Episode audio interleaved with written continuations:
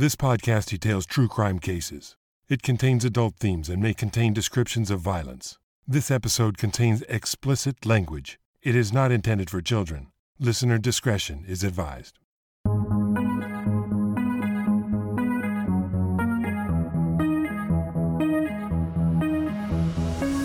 Thank you all for joining me for today's episode of Once Upon a Crime. I am so excited for today's show. Those of you who have been listeners for a while now know that in December, I have very special guests on the show each week to discuss something that we've been covering or following or watching. So today, I'd like to welcome my very first special guest, Mr. Bob Ruff, the incomparable host of such podcasts as Truth and Justice and True Crime Binge. Hey, Bob. Hey, Esther, how are you? I'm good. First question Am I the first person to call you Mr. Bob Ruff? um, probably, yeah. Definitely no, nobody around here would call me that. Yeah, it, it felt even weird just, uh, you know, saying it. So I thought I should ask.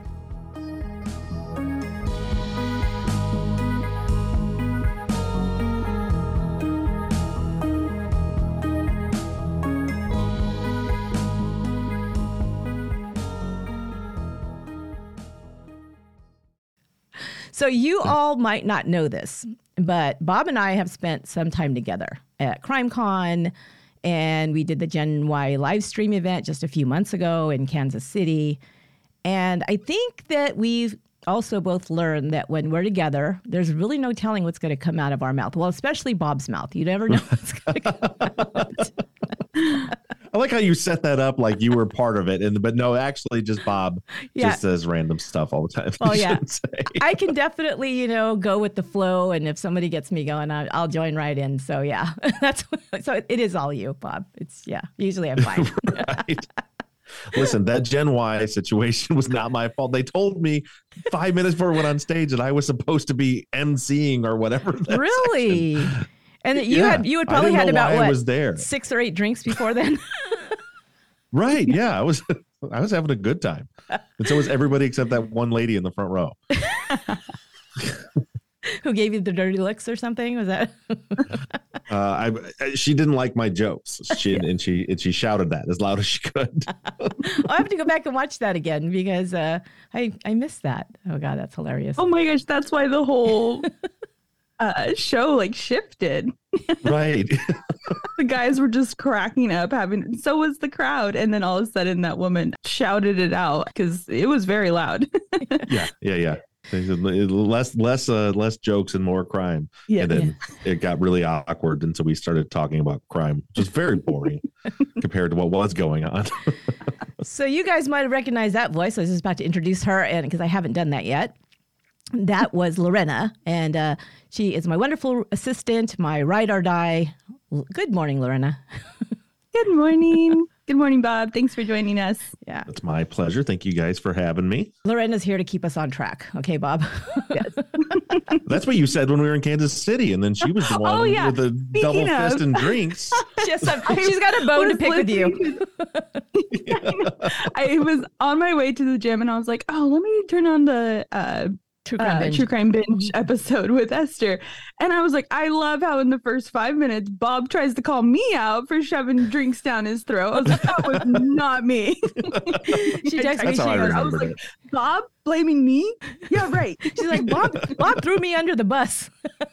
I Thank go, you for not being there to defend yourself. right. True. yeah, that is your fault. Okay, so today, though, we're going to discuss, uh, to me, a really fascinating case that I learned about several years ago. Some of you who know my sister Yolanda know that she had a podcast uh, for a while. It's on hiatus now, but she covered the story because her podcast, she was doing it with her husband, and he was a big sports fan, and so they would usually pick cases that were had something to do with with sports, um, and this was one one of them. So I had not really heard of it. I think I had heard maybe the headlines or something, and I'm like, what the heck? And I didn't really follow it until I heard her episode of of this this story. Um, but now the story has made a, a recently made a resurgence on Netflix because a docu series came out actually that's called Untold. And the episode that we're going to discuss is the double episode called The Girlfriend Who Didn't Exist. And it's the uh, story of football player Manti Te'o, who was a celebrated linebacker who played for Notre Dame. And then he played for the San Diego Chargers and later on the New Orleans Saints briefly. But if you've ever heard the name Manti Te'o, it's probably in reference to this case. It's one of the most covered, you know, the, the biggest kind of blown up story about catfishing incidents on record. I guess first, maybe Lorena, we just want to say briefly what catfishing is. Did you want to? Sure. So catfishing essentially is, and note that this case, it all blew up before catfishing was even a thing, um, before the show Catfish even came out. So catfishing um, essentially is when somebody makes a fake online profile uh, with real photos of a, a real person, um, uses a fake name, um, and just creates this fictional persona um, to gain either money, love interest, um, revenge. A few of the episodes that I've watched on catfishing is for revenge. And they really trick these people into believing that they are the person that they are saying online, uh, who they are online. And nine out of 10 times, it's not the real person. Some people can get really affected by this. For example, Manti Te'o, his entire career, will come to find out that his entire career was affected because of this catfishing scandal. Yeah, and and the catfishing when they're doing this when they're connecting with this person as this fake persona, it's for for a relationship. It really goes to mm-hmm. relationship, like like a deep, like a romantic relationship. Most time, that's the way we mostly understand it. Is is a romantic relationship. So, so yeah, it started in 2009. Um, so in 2009, Manti Te'o was then a freshman at Notre Dame, and he began a friendship over Facebook with a woman named Lennay Kekua. So it turned out, it, this turned into a long distance romance that lasted for about three years. But the couple never met face to face. And that's another thing about catfishing that we'll, we'll learn about. Um, and Lennay, we'll find out, was hiding a very big secret. Now, do we want to say right now, like everything, like just put it out there? If we want to just let the cat out of the bag, or we want to oh, yeah. I think the title watch- of the docu series kind of lets yeah. the cat out of the bag. well, it? yes, yeah. but there's but there but there's elements to it that are also mm-hmm. more interesting mm-hmm. than even that, right? Did you watch the docu series, Bob? I did, yeah, and, and and I don't know when you guys picked this. Did you did you do it on purpose, knowing that? Well, we talked I about live... this in Kansas City. Well, maybe you that's what remember, I was going to ask you because was, I was going to ask you that. Like, I don't even know because okay, here's what happened. This is the only thing I know. Um, is that when we went to Kansas City, Lorena and I rented an Airbnb and we are hanging out there the first night. You know, it's really nice living room. It's got Netflix. It's got everything right, and and having drinks or whatever. And um and she said, "Oh, have you watched? Have you seen this show? Untold about this?" And she told me it was the Manti case. I said, "Oh, I know. Uh, I kind of remember that case." So we watched it, and I thought it was great. I mean, we just kind of just got into it. So then when we got back and she said she had talked to you about doing something together because we're we're planning the December um, episodes. And she said, "Oh yeah, I told, talked to Bob about doing the Manti Te'o case." So I wondered. I had no idea. I never did ask why. Yeah. you talked to well, him no, about this Bob case. and I were chatting, and he was like, "Oh, I went to Notre Dame," and I was like, "Oh, do you know about Manti Te'o?" And then you and I kind of had a conversation about how, yeah, football is you know everything yeah. So I didn't go to school there. See, oh, you it, didn't. It was Sorry. Lorena that, that Lorena that had too many drinks. uh, no. Now we're getting the no, true story. Okay, touche. the, the truth comes out. I live. I thought about going with it for a minute. I'm like, I could do it. Put in University of Notre Dame graduate on my resume. Let's do it. Um, but no, I live five minutes from Notre Dame's campus. Oh, okay. Like, okay. like literally, I, I can, you know, on a clear day, can see the Golden Dome from my from my backyard. Wow. Um, so that so and I've always been a big Notre Dame fan growing up right here. So I live in Michigan, but just barely over the border. So I was like gotcha. very intimately following that season and Manti Te'o's football career when all of this happened. Anyway, that's how that came about. Apparently, none of it's because it, Lorena thought that I went to college at Notre Dame. okay, Notre Dame was brought up, and then whether if was I went there, I live close to there, I was like, oh, perfect. He'll know about you know the culture and how everything yeah. not necessarily unfolded but just really kind of give insight of you know do you remember press conferences and like even just oh, yeah. like news headlines at the time. I'm sure they were, you you know, the local newspapers and stuff were probably. It was awful. It was, Yeah. it was, um, you know, it, at first, nobody felt bad for Manti Te'o because the way it was presented at first was that he was pulling a fast one over, like like trying to get sympathy because you know his his grandmother had had passed away, and then you know, and then he talked about in this you know press conference before the game that uh, his girlfriend had also passed away, and then we find out she didn't exist, and the immediate reaction was he's scamming everyone, like Mm. he's trying to get sympathy by telling us that this woman that did. It wasn't until quite a little while later, the way I remember it, before I realized like, oh no, he really believed that he was being scammed. But then, as, as you see in the docu series, you know that turns into, oh well, so he's an idiot, and and it kind of ruined not just. I mean, I, he didn't let it ruin his life, but it it it definitely changed his life.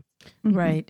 Uh, totally it completely changed the trajectory of his career and yeah his who knows like where he would have been um as far as if he would have won the heisman and yeah So, so the- I, I had real actual feelings about this, you know, not even just thoughts when I was watching it. And like I said, I watched it in Kansas City and then watched it again. Um, and there's, there's, there's some things here. I like the way, and I wanted to talk about this generally for about the documentary, generally the way they put it together before we get into the details. But I thought they did a really good job of the way that they presented it because they had the person who was doing the catfishing, and then they had Manti Te'o, and they had his family, and they had you know the coaches and and some of his friends and other people who were involved in the story, and they did it around interviews um, of them telling the story. Now this is updated because the this happened from 2009 to 2012 um, is when all this took place. Uh, I believe 2012, 2013, somewhere around there. Um, and so this documentary just came out this year in August. So now they kind of uh, updated kind of what's happened, but they really kind of stuck to the story from the beginning, like who he was and how this unfolded and and all of that. But I thought they did a good job of it. But I think what they did though is they let everybody tell the story in their own way. And what that afforded the viewer, I think, is that you could look at these people, listen to what they had to say about it, get a sense of who they were or who they are now, and then decide for yourself. What do you think about these people? Because they didn't tell you how to think about either the you know the, the perpetrator of the hoax or Manti um, or his family. But I have thoughts and feelings about all of them. So, so that, what did Yeah. you guys kind of take away from just generally from the documentary? Um, I agree with you, Esther, that they did such a great job, especially with all the interviews and how many people they interviewed. I mean, for me, I've got the football team just like really, I I can only imagine the amount of stress he was under. But yeah, even the football coaches, when everything came out, um, the director that they were interviewing, they're like, we can't have this kind of stuff come out. He was the perfect picture athlete that Notre Right. Dame wanted at the time. He was into his faith. He was a great student, family, leadership, everything that they wanted. And for something like this to come out, like the as soon as it came out, it was yes, they supported him and stuff, but they were trying to get a hold of it before it became this big thing. And unfortunately, it did become a big thing. Um, and I can only imagine how lonely he must have felt. One, his grandmother passed away. Now he thinks his girlfriend passed away. He doesn't even know if the girlfriend exists. Like I can't I can only imagine the severity of like how he felt. Uh, That's what like really got to me. I, I- I'm glad that the documentary was made because you know it, it came and went. And he was the butt of jokes nationwide, worldwide. I'm sure. Yeah. Um, and I was glad that we got to actually hear and from the perpetrator of the hoax what happened and how elaborate that it was. And he wasn't just some idiot who got. He was. He was. You know. He was. He was just a trust. He was too trusting, and he got. He got sucked into this thing. I felt that though they didn't. They didn't tell you how to think, but I was.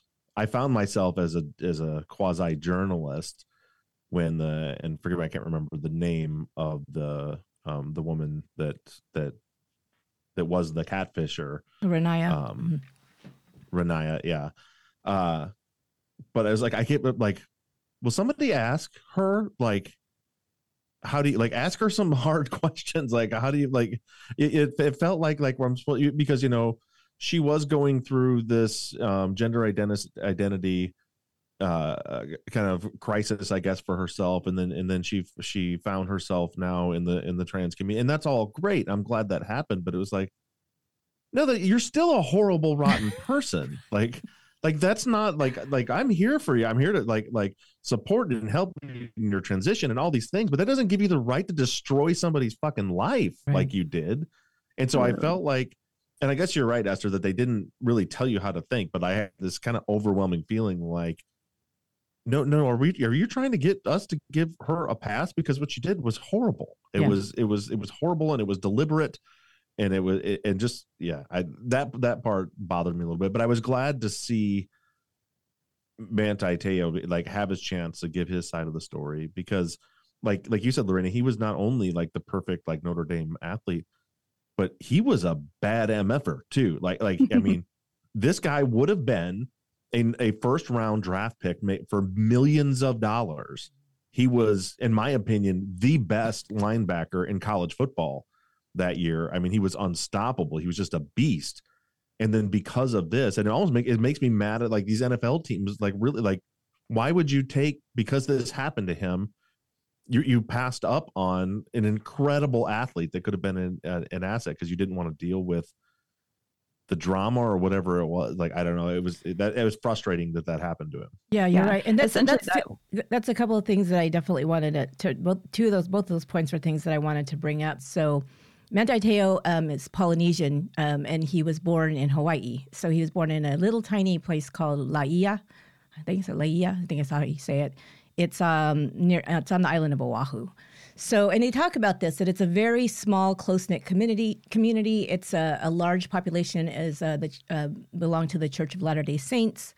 So, um, and he, you know, from the get, what you see is he's just a very disciplined person, just from from a child, you know. And for him, it was all about family, it was all about faith, and it was all about football. And he talks says that several times.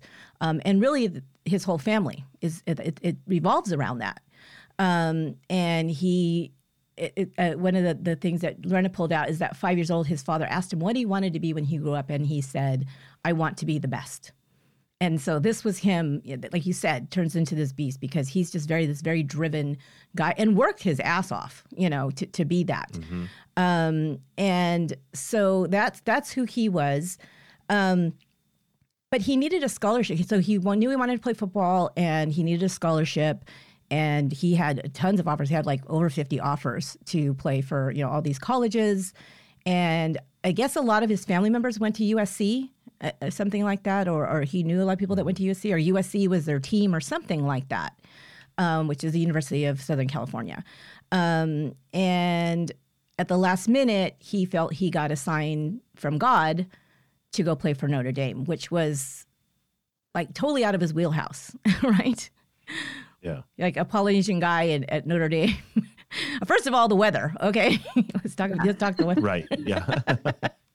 So, um, so yeah, but he went there, and uh, you know, he he did like you said, he did he did awesome. I mean, was it Bob? Do you remember like when he first got there and the games first started? Like, was that people really took notice of him right away, or was it something that built up over time? yeah. or was I mean, it like with- anticipated? Where was Notre Dame and the town excited to have him? Like, did they know who he I was don't- beforehand? I don't know about that, but the, but I'm not as into. If if my brother was on here, he would be able to answer that better because he's like the guy that knows. Like like I, you know, turn on the the season opener and watch him play, and then start to figure out who everybody is. Um, but you know, he's one of the guys that is like paying attention to stuff like that, who the new people coming in are. But I can tell you by the time he, you know, by his, his sophomore year playing, like he was he was noticeable. Like he was he was the guy on the on the team that you look to hold the defense together.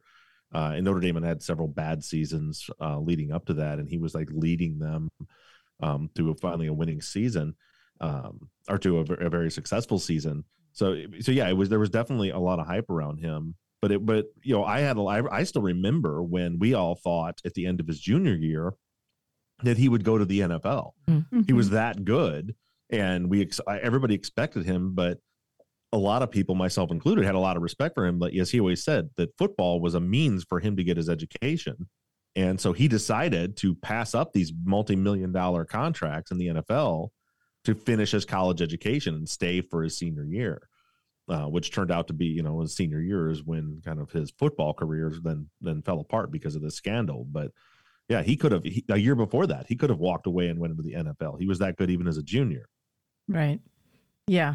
One of the things they show in the documentary is this opening game. So that would have been his freshman year. That was Notre Dame versus uh, it's mm-hmm. Wolfpack of Nevada, and that was, I guess, their one of their main. I have no idea. They're big rivals or something, big game, something. I mean, look, it was very exciting. I love watching, you know, just the clips that they showed. Yeah. It was very exciting. But he, you know, that was that was the kind of the first time he was on a big stage. It was like eighty thousand people in the the stadium, yeah. and God, eighty thousand people really at Notre Dame. That, that's huge. I would love to go to one of those games. That sounds awesome. Yeah. Sounds like it'd be really fun. But um, they said, you know, he his reputation preceded him, so people, I guess, were excited about that game to see what he could do. Yeah. And uh, yeah, and he just became this huge star. And like you said, they had been going through a tough time, Notre Dame. They talk about that in the documentary. And so he was kind of their saving grace, kind of. And also bringing the energy back you know, which is always important for mm-hmm. a team, right? Bringing the energy back to the crowds to come because we know that, you know, the, the people and the players, they feed off each other, off that energy. And so it, it just became this, this, whole thing and everybody was really excited about it. And that went on for what, three years, right? Like three seasons he was playing. Yeah. Mm-hmm. Yeah. So. And he was too. He was, a, he was a playmaker where, you know, it, it would be the game, uh, how much you follow football, but, you know, it'd be that, third and long situation where you know they, you, you think that they're gonna that the you know the other team's gonna get the first down or march down the field, and it was always Te'o that would somehow break through the back uh, through the line into the backfield and sack the quarterback or block the punt or do it was like he was always somehow the big playmaker hmm. that got everybody excited and changed the momentum of games. Yeah.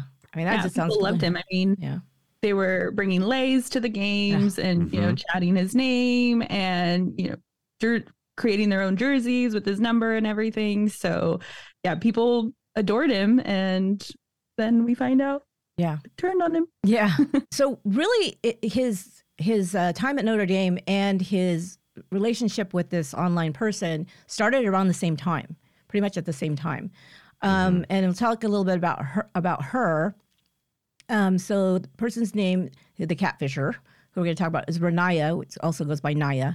Ronaiah, t- okay. I wish I was Polynesian. I love these names, but they're super hard to say if you're not Polynesian. Yeah, why I didn't even try. I know there's more than I, I'm just trying to figure out how many syllables are in there. Tui sasopo, tui sasopo, something like that. There's there's an extra syllable I always miss. Um, but anyway, went by the name Lennay Kekua online, which is easier to say um, and also came from a very, uh, you know, a, a, Polynesian background, um, big football family. So her dad played for USC. Her uncle played for the Rams. Her cousin played for the Rams. And one of her, her other cousins played for the 49ers. So, I mean, and of course, and one thing you need to know is Ronaiah, by Ronaiah, um, was male, was not a female um, but created this female persona, Lennay Kekua, which was a female persona. Um, but you know, he grew up as a boy, and, that's what that's what he presented as, as, as a child and as a young man in his family, and they all expected him to also go into play football because that's what you do in their family apparently. But he hated football, and um, but the other thing that ties him to Manti um, is their is their faith, right? They all to grew up in the church, um, you know, around around church. The whole family's around church. Um, was also very active in the in the ministry. Uh, in in their town.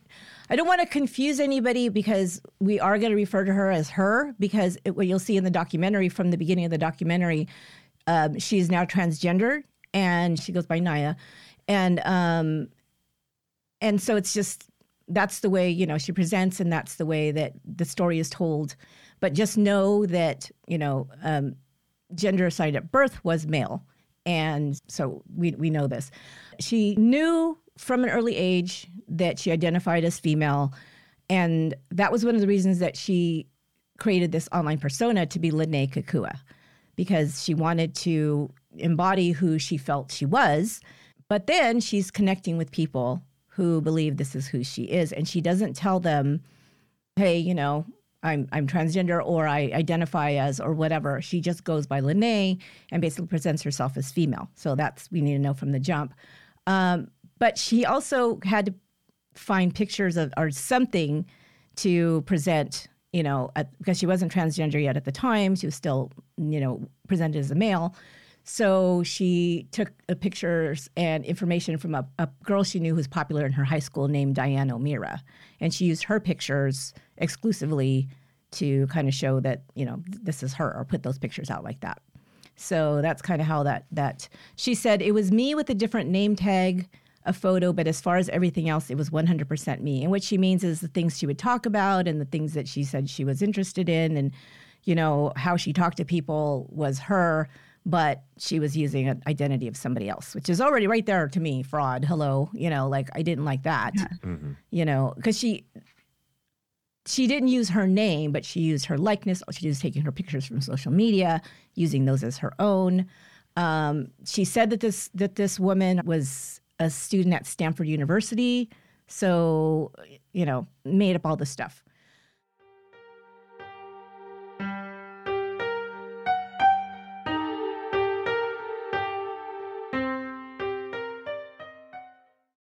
Okay, so they connect in 2009 and and they it, you can watch the documentary to see how all this but it's all on facebook right? It's all over facebook. Mm-hmm. and this is like when facebook first came out so it was totally normal to like add people who you like once met um, from a different college um, a different university whatever. So she was randomly adding uh, different men.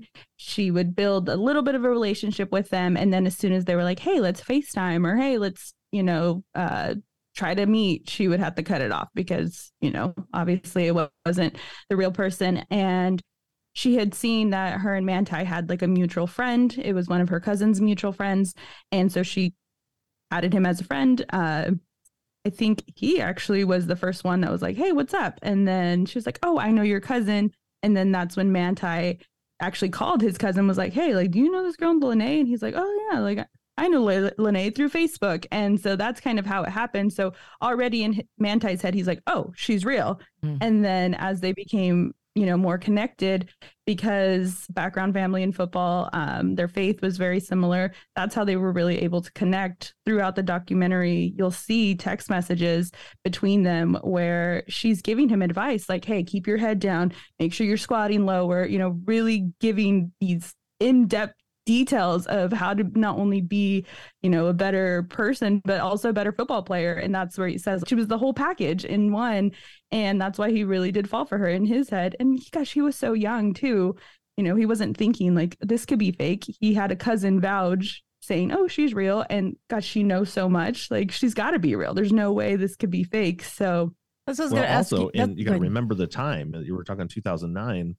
No one was thinking that someone would be fake on the internet you know exactly. like the, the the whole idea of i mean there were there were people of course that were like you don't know who that really is in the other line but that was just like something you said you know but but you know the the tv show catfishing you know catfish hadn't come out yet like no one I, I don't think anybody in that time would think hey this person who my cousin knows that i'm really connecting with it's not even that they thought oh she's real but i don't think there would ever been even a thought of whether or not she's real it would just be like, oh, somebody my cousin knows, and I hit it off with her, and that's it. I I certainly never would have questioned it back then. Well, that, that's Especially what I was, a beautiful girl. That's what photos. I was. Well, that's that was my next question because we we we have a guy here, so I need to ask if uh-huh. you were like. And, and the thing is, what you guys need to understand is it wasn't just over Facebook. They were having phone calls, okay? But let's just say it was just over Facebook and, and maybe a phone call here or there, whatever. And he is connecting with this person, like you said, Lorena, who has all of these similarities with him. And I'm just thinking, okay, it, would, would that be enough for a, a, man to just say, hey, I just want to stay connected to this woman. I really like her. And and even if you have a like a niggling kind of thing, like, eh, I don't know if this is real, that you would dismiss it? Or would it, would it be something that you like, no, I got to check this chick out and see if this is for real? Like, what would you, as, as a guy, what, you, what would your instinct be? I'm so far out of touch. I'm so old. Listen, I was I was married 10 years before this happened. I was married years before. Come on, Facebook Bob, you're still a man. You mean you met your wife in person before Yeah, in online? person. Yeah, this when this happened, I had a four year old son. Uh, like so, I was so so. I've never experienced this. I wouldn't know what the hell to do if I was like trying to be in the dating scene right now, because because there's no freaking way I'm getting on some app and I'm looking through. I just would like meet a person, you hit it off, you know, the good old days. Yeah, yeah. Know that they're in, in the flesh, they're real. yeah i mean granted i was around you know i was in i was in high school during the uh or or like a freshman in college during like the aol instant messenger days where you got on there and and Oh, yeah. chatted with people and and i remember like being at a friend's house who had aol and i remember go like vaguely going into uh they call them chat rooms where you could like go in with like some subject and like start you know chatting with people and and then and then you could go on to instant message but that, that was like the extent of my online uh dating right there was Yeah. you know 45 minutes in a chat room on aol Yeah. But this is so this this becomes a problem because of course they're, you know, they're they're connecting online, never met in person um for, you know, a couple of years. And of course, Manti, like, you know, he's like, "Hey, when are we going to meet? When are we going to meet? I want to see you. I want to see you. I want to see you." Of course, she starts getting a little nervous because that can't happen. Um, it blow, you know, blow up the whole relationship because he doesn't even know who she really is. So, um, so she decides to do something a little bit drastic. So yeah, it was in 2011. He gets a text from supposedly Lennay's cousin that says that Lennay was in a car accident and got hit by a drunk driver, and is on life support in the hospital. And and th- to, okay, so this is the part where I'm with you, Bob. That come on, this is horrible. You know what she starts doing is really horrible because she creates. I mean, it's one thing to say, okay, this happened or whatever. It's another thing that she's playing these parts of all these people like the cousin calls him and puts him on the phone and he can hear just her breathing through a breathing tube. And you know and he's talking to her every day because she's not responsive. And i mean come on how do you do that? How do you sleep Yeah. at night knowing that you are you know I mean this guy thinks that he really cares about you and and you're pretending that you are basically on death's door you know, for for days or, or weeks or whatever it is. I mean, that's just that's another that's at another level of being just yeah horrible. But you, you know what? That's one thing that I were what you had mentioned earlier as far as the production of the documentary that I thought was was great was the fact that this this documentary wouldn't really have worked without Ronaiah being part of it. Because otherwise, it, like, could you imagine if it was just Manti telling that story? Like, still, people probably wouldn't believe him. Mhm. You know, like, sure, you're going to say that's what happened, but I think that wasn't that was the well, the great thing about this was the fact that Ronaiah was a part of it too. And so what you got was that constant back and forth of every one of these stories you heard Manti telling about the story and the Ronaiah telling, uh, you know, confirming the story and then talking about why she did it and things like that. But um, I think that's what made the documentary so powerful. And, and hopefully it had an impact on, on Te'o's life. Um, because like, there's no question. It's not like, there's no question that either he's not making this crap up. Mhm.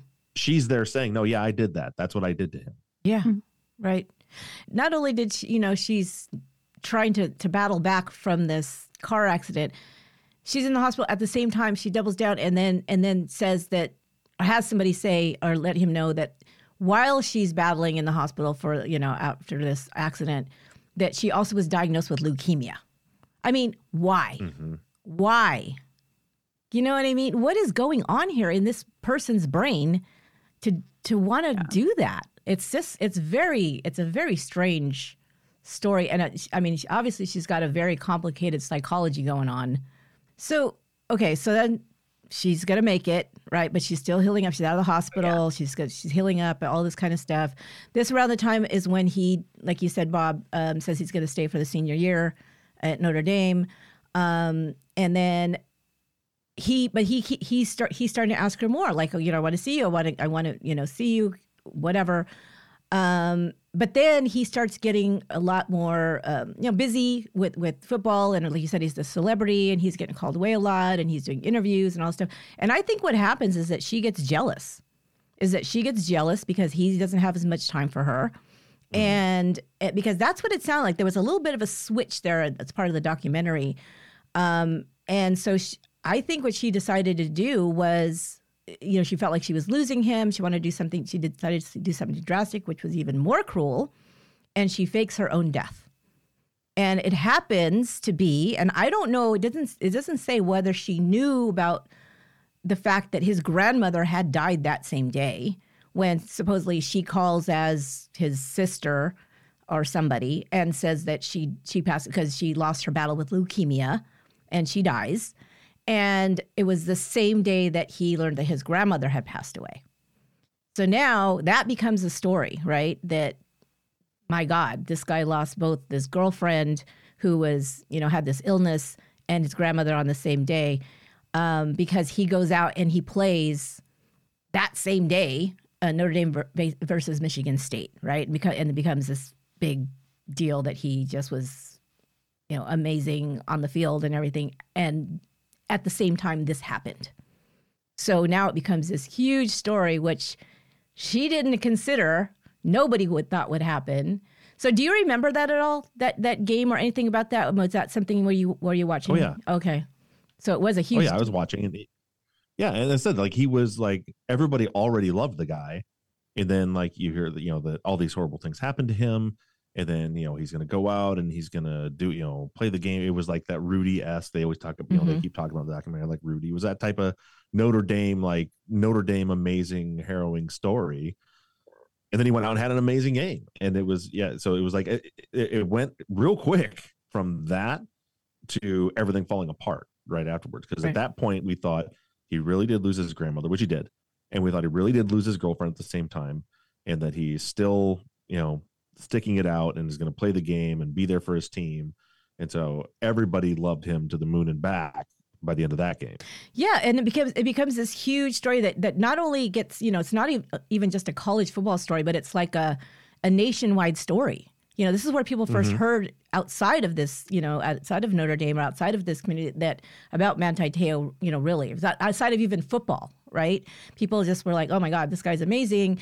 You know, he brings them to the national championships. Um, he is, you know, they're saying he's a no-brainer to be the first a first round draft pick. Um, there, he's a Heisman Trophy candidate. It's this huge thing, and then of course he's, you know, they're they're wanting to talk to him about this terrible lo- double loss that he had. So he's doing all these interviews and things like that. It just kind of happened. Sports Illustrated, he's on the cover. I mean, it's just crazy. It becomes huge, a huge, huge, huge sports story, and just a, you know, just a, a, a feel good, you know, survivor kind of story thing or whatever. Um, which of course somebody is going to say, wait a minute, that just sounds too good. Because again, it's that whole football, like you said, the Rudy, the mythology around it, right? That right. it's like, oh, are they making this up because, you know, Notre Dame really needed this? They really needed this at that time. Yeah. Right. And so they start. So a couple, of you know, young journalists start thinking, well, this maybe, eh, you know, let's check into this a little bit. Let's let's find out. So they do, and these are these were uh, reporters for Deadspin, which was a, a sports blog, right? Like I guess uh, they they covered you know sports, sports stories, um, some pop culture that kind of came later, but it was mostly sports at the beginning. Um, and but okay, here's the thing that I didn't get, and maybe you guys did they said they got a tip, but we never find out who that was. Who tipped them? Yeah, I tried to actually research that uh, last night because that was one of the main questions that I had too. Yeah, there was never um, any insight of who the tip was.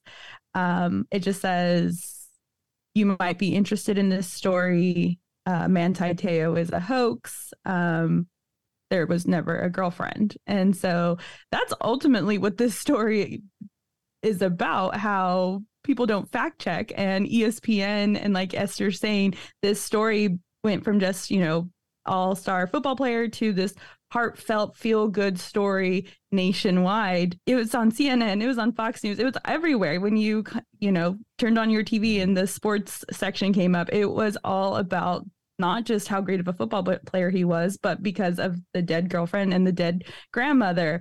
Um, nobody thought to fact check it or say, you know, how old was the girl- girlfriend or where did they meet? How did they meet? This is like where the documentary turns and it becomes more of the story of like, no, we weren't trying to go after Manti. We were trying to go after ESPN and the big news companies for not mm-hmm. fact checking and getting their story straight. Right.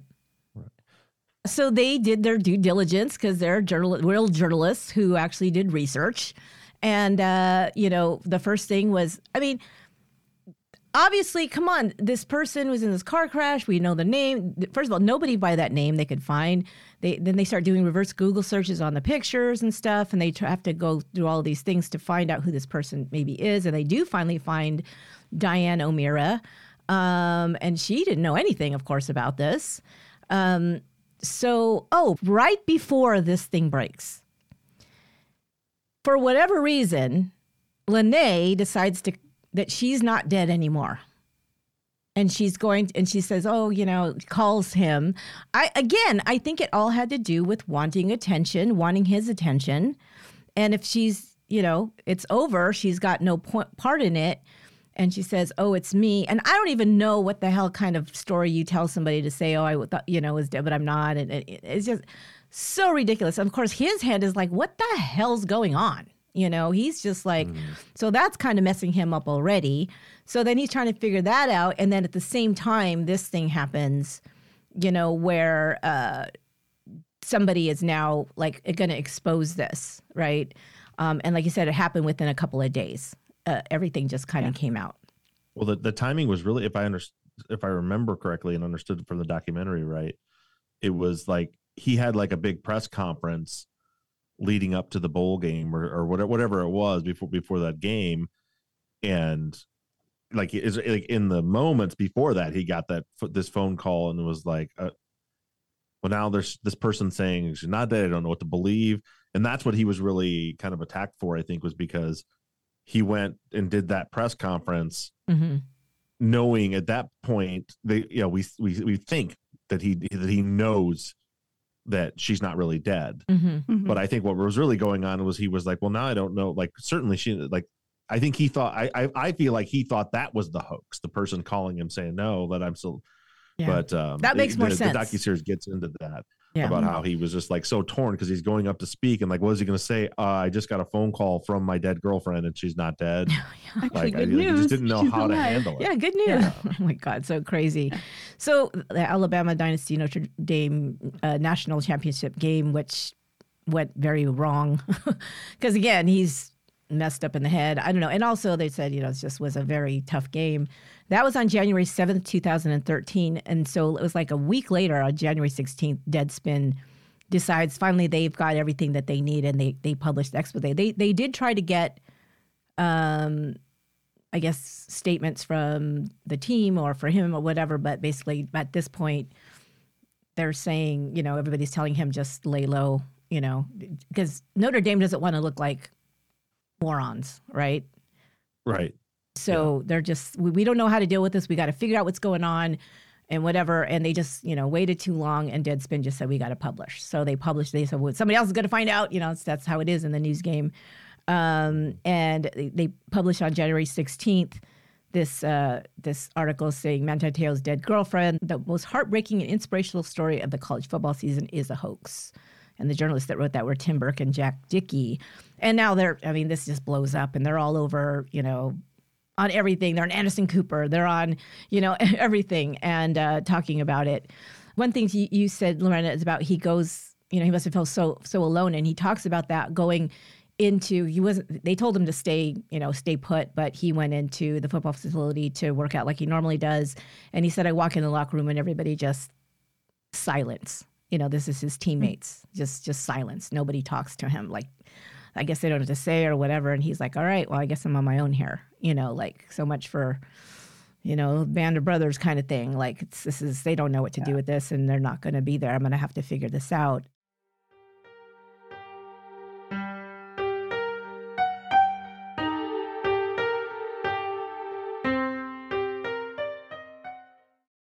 So the comments that come out though because people find out that Lennay is a man named Ronaiah Tuiasosopo, which I guess I can't say. but we'll leave it there because that's funny. Um, but, you know, and it's like, first of all, you know, fake, you know, fake. Um, and then the next, like, immediately was like, oh, he created this because he is secretly gay. And that, and that becomes a thing. Right. You know, uh, which like you said, Deadspin said there was no, we don't, that wasn't even at all our focus of this. Our focus was exposing the the big journalist outlets for the for sports like Sports Illustrated and ESPN who did not do their research, who just ran with the story and did not do their research. That's mm-hmm. who we wanted to make look foolish, not Manti. You know, um, of course, he's caught up in it. So what are you going to do about that? They start asking, you know, how could he be so naive? And then I don't, I don't know if I buy that. I think I think they I think they wanted a juicy story. Oh, for sure. Like like like I, I don't I don't buy for for a minute that they were like, this is going to attack ESPN and and surely nothing will happen to Manti Te'o. There's no they didn't think yeah. that. No. Like they knew what they were doing. Give me a break. Even if they even if they were, because I think there is some journalistic ego to say, hey, we're this little yeah. blog and we got the story and you guys didn't even look. And so we're going to make you look like idiots. But they had to know he was collateral damage. They had to know. There's no way. Yeah, obviously. You know? Yeah and I and I and I've still I've always wondered if the tipster wasn't Ronaiah. I did herself. too. Ronaiah. I did. We, that's what we were talking Who about. Who else knew? Who else knew to be able to call in that tip to right. tell people like no if it one. was if it was like truly and it seems like like she was like intentionally trying to hurt him. I think you're probably right. I think it was Esther. You said like like there was some jealousy or something, mm-hmm. but but this was no the way it was made out there was like i was just looking for a way out i didn't know what to do no bullshit that, like she she was intentionally trying to devastate and destroy him. Right. Doing all you know the, the car accident the leukemia and then and then she died uh you know saying she died you know i i think it stands to reason that it could have been her than to say well now i'm really going to embarrass him and call you know call in a tip so that now the whole world knows. I could totally buy that too. And one of the reasons I say that is because we said we're going to talk about you know, her before before we end is and who, you know, what we really think about her because what the next thing you see is that he's going through this this whole thing where he's just being ripped to shreds. You know, he's being ripped to shreds. Mm-hmm. Um, they're saying, you know, he knew he's a fraud. He's this, he's that, he's the other thing. I mean, even it's just one of these things where they're just totally tearing him down. Okay, I'm sorry, but the, I have to bring up the part about the Dr. Phil show. The Dr. Phil show, they show him. The mm. whole thing, that whole uh, scene where you see somebody standing and you don't see who it is until he finally sits in the chair all slowly. It's Dr. Phil putting on his lav, you know, and all that. I'm like, this guy's such a friggin' egomaniac, man. I, you would have punched him right in the face. And like he's, he's enjoying this way too much oh my god! Hey, somewhere some showrunner created that scene in their mind. Like, you know, it'd be great. Yeah, place the camera. Yeah. yeah, we're gonna place this. We're gonna be in a dark room and then sit down slowly. This is gonna be amazing. Because he, oh god, and then she's on. Come on. I'm like, why? But that makes sense of you saying that she was a tipster. Why would she go on, you know, uh, to the doctor mm-hmm. Phil show unless she wanted that? She wanted that. She's like, "Oh, I wanted to I tell my so. story." No, I, you think you wanted to be the story from the beginning. You know, yeah. there's something about that. Because one of the things too that she talks about in the documentary, because you were saying this, Bob, is that everybody was saying, "Well, wait a minute, how could she do all these voices?" And that was one of the things they do in there is they he has her sit behind this thing and and and like like doing a phone call as the female voice that he said I, I you know because he had voicemails on his cell phone that he played that mm-hmm. sounded like a woman. And, and he's like okay dr phil's like no that can't be you. That there had to be somebody else involved or something or whatever. And so she sits behind this thing and she she does the voice and she's dead on you know and she nobody nobody would think it wasn't who she said she was right? Um right. but when they start saying oh, you know, all these different people, and they're saying, oh, it had to be multiple people and all this. She sits there, and I swear, I watched this like three times. I kept rewinding it, and she sits there, and she is so friggin' proud of herself that she pulled off this hoax single handedly. She said, it was all me. And she's sitting, you know, with her arms crossed, like, it was me. Like, and I'm like, mm-hmm. wow, that right, narcissist, man totally into Yeah. this, totally wanted to be the star of this whole, you know, thing. So that makes sense what you said that she could have very well been the tipster for sure, you know, which Well, takes just- us to a whole nother level on the she story. says if what she's saying is true, that it was all her, Mhm. that no one else knew. Like who else could have called Right. it in? Right. You know what I mean? They're like they're, no one Mhm. else knew about it. Right. Yeah. So yeah, maybe she just yeah she just uh, shut herself in the foot with that. But I don't know, but they didn't really like again they didn't give commentary about this. Um, they just let her tell the story, which I I like because then I can think for myself and think, well, what do I think? Um, you know, and like you said, Lorena, his prospects after that point were greatly diminished. Um, he was not, a, you know, he was everybody's. He's going to be first round draft pick as 2013 draft, and didn't happen. You know, and everybody, sh- people were shocked that you know he he wasn't. Um, he you know his second round he was, but you know by that time he what how much how much are you losing as far you know Millions, Millions. millions of dollars Yeah. After the first round of the NFL draft. yeah Uh, to date he's made i think it's he's made 10.4 million and that's only a quarter of what he could have made if it wasn't for the catfishing scandal because not only the draft uh, pick the, the round of the draft pick where because once you go from the first round to the second round it goes from millions to like hundreds of thousands but also all the endorsements. Yeah. not only did teams want you know him to play for them companies didn't want to work with him after all of this especially you know when the whole rumor of him being gay and him knowing uh they just all backed out. Um during this time i don't know if you knew this bob um or if you remember this happening um manti actually also witnessed a fellow student pass away um, during a football practice he uh, was a media guy he was up on a 50 Yep. foot um, hydraulic lift and it was a windy day and uh, the 20 year old Declan Sullivan fell off of the forklift and Manti Te'o was there on the field when it happened and he actually kneeled down and prayed with him while it happened. Uh, do you remember that happening?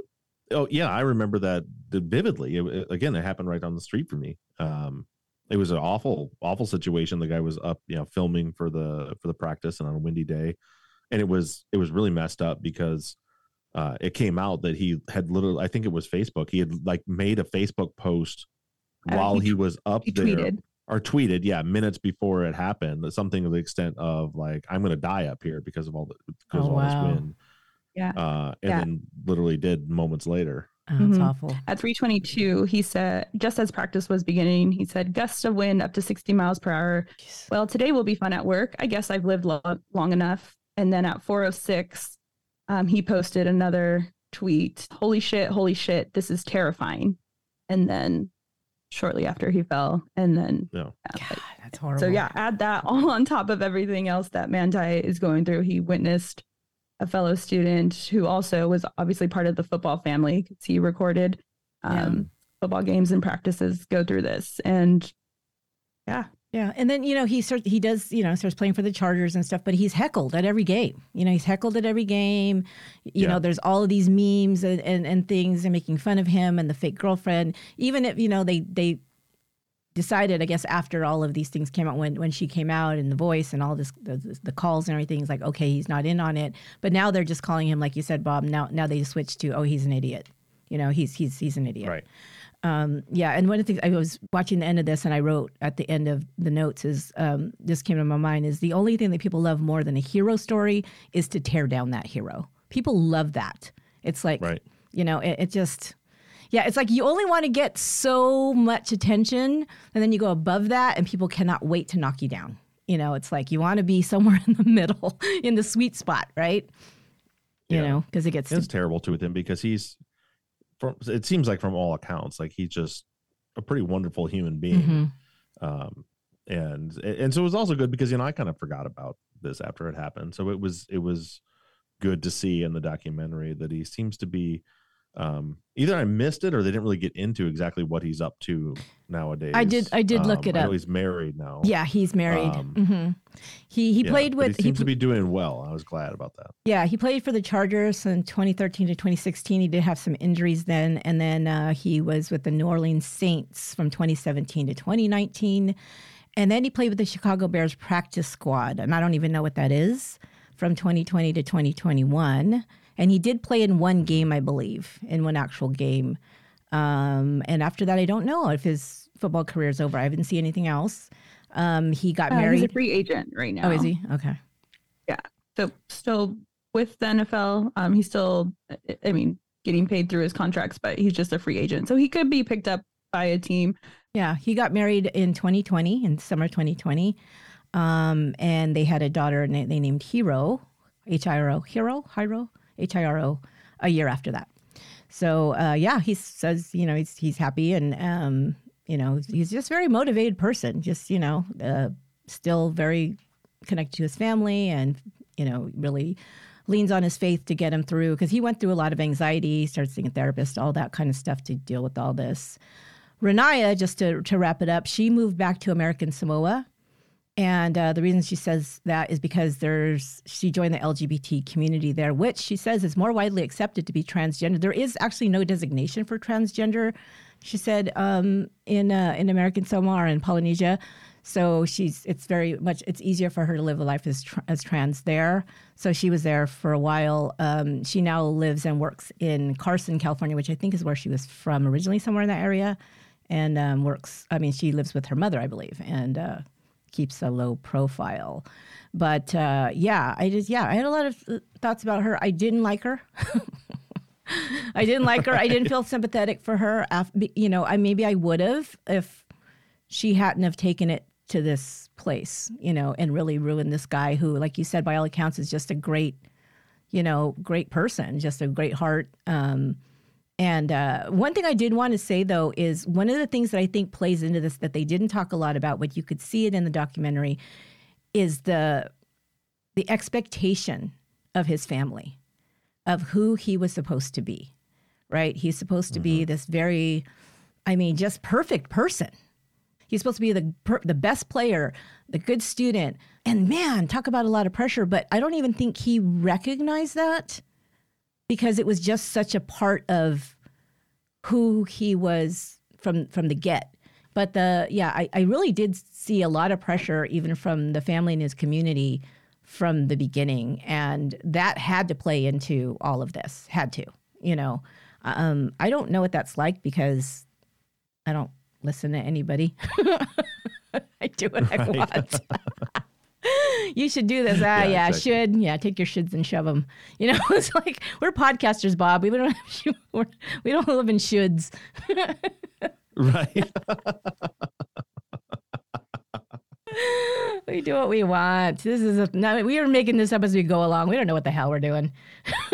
yeah that's all we all we have to do we, we have no boss except for the thousands of listeners that tell us what we do wrong Yeah. Yeah. And then if you if you read the comments or if you don't, that's that's on you. yeah right so any last thoughts? Because that was about all I had. uh no i appreciate you guys having me on and it was I, i'm glad i'm glad you did because it it i don't do a lot of tv so it it it forced me to sit down and watch the documentary and or the docu-series and it was really good i think everybody should everybody should check it out because it's a Yeah.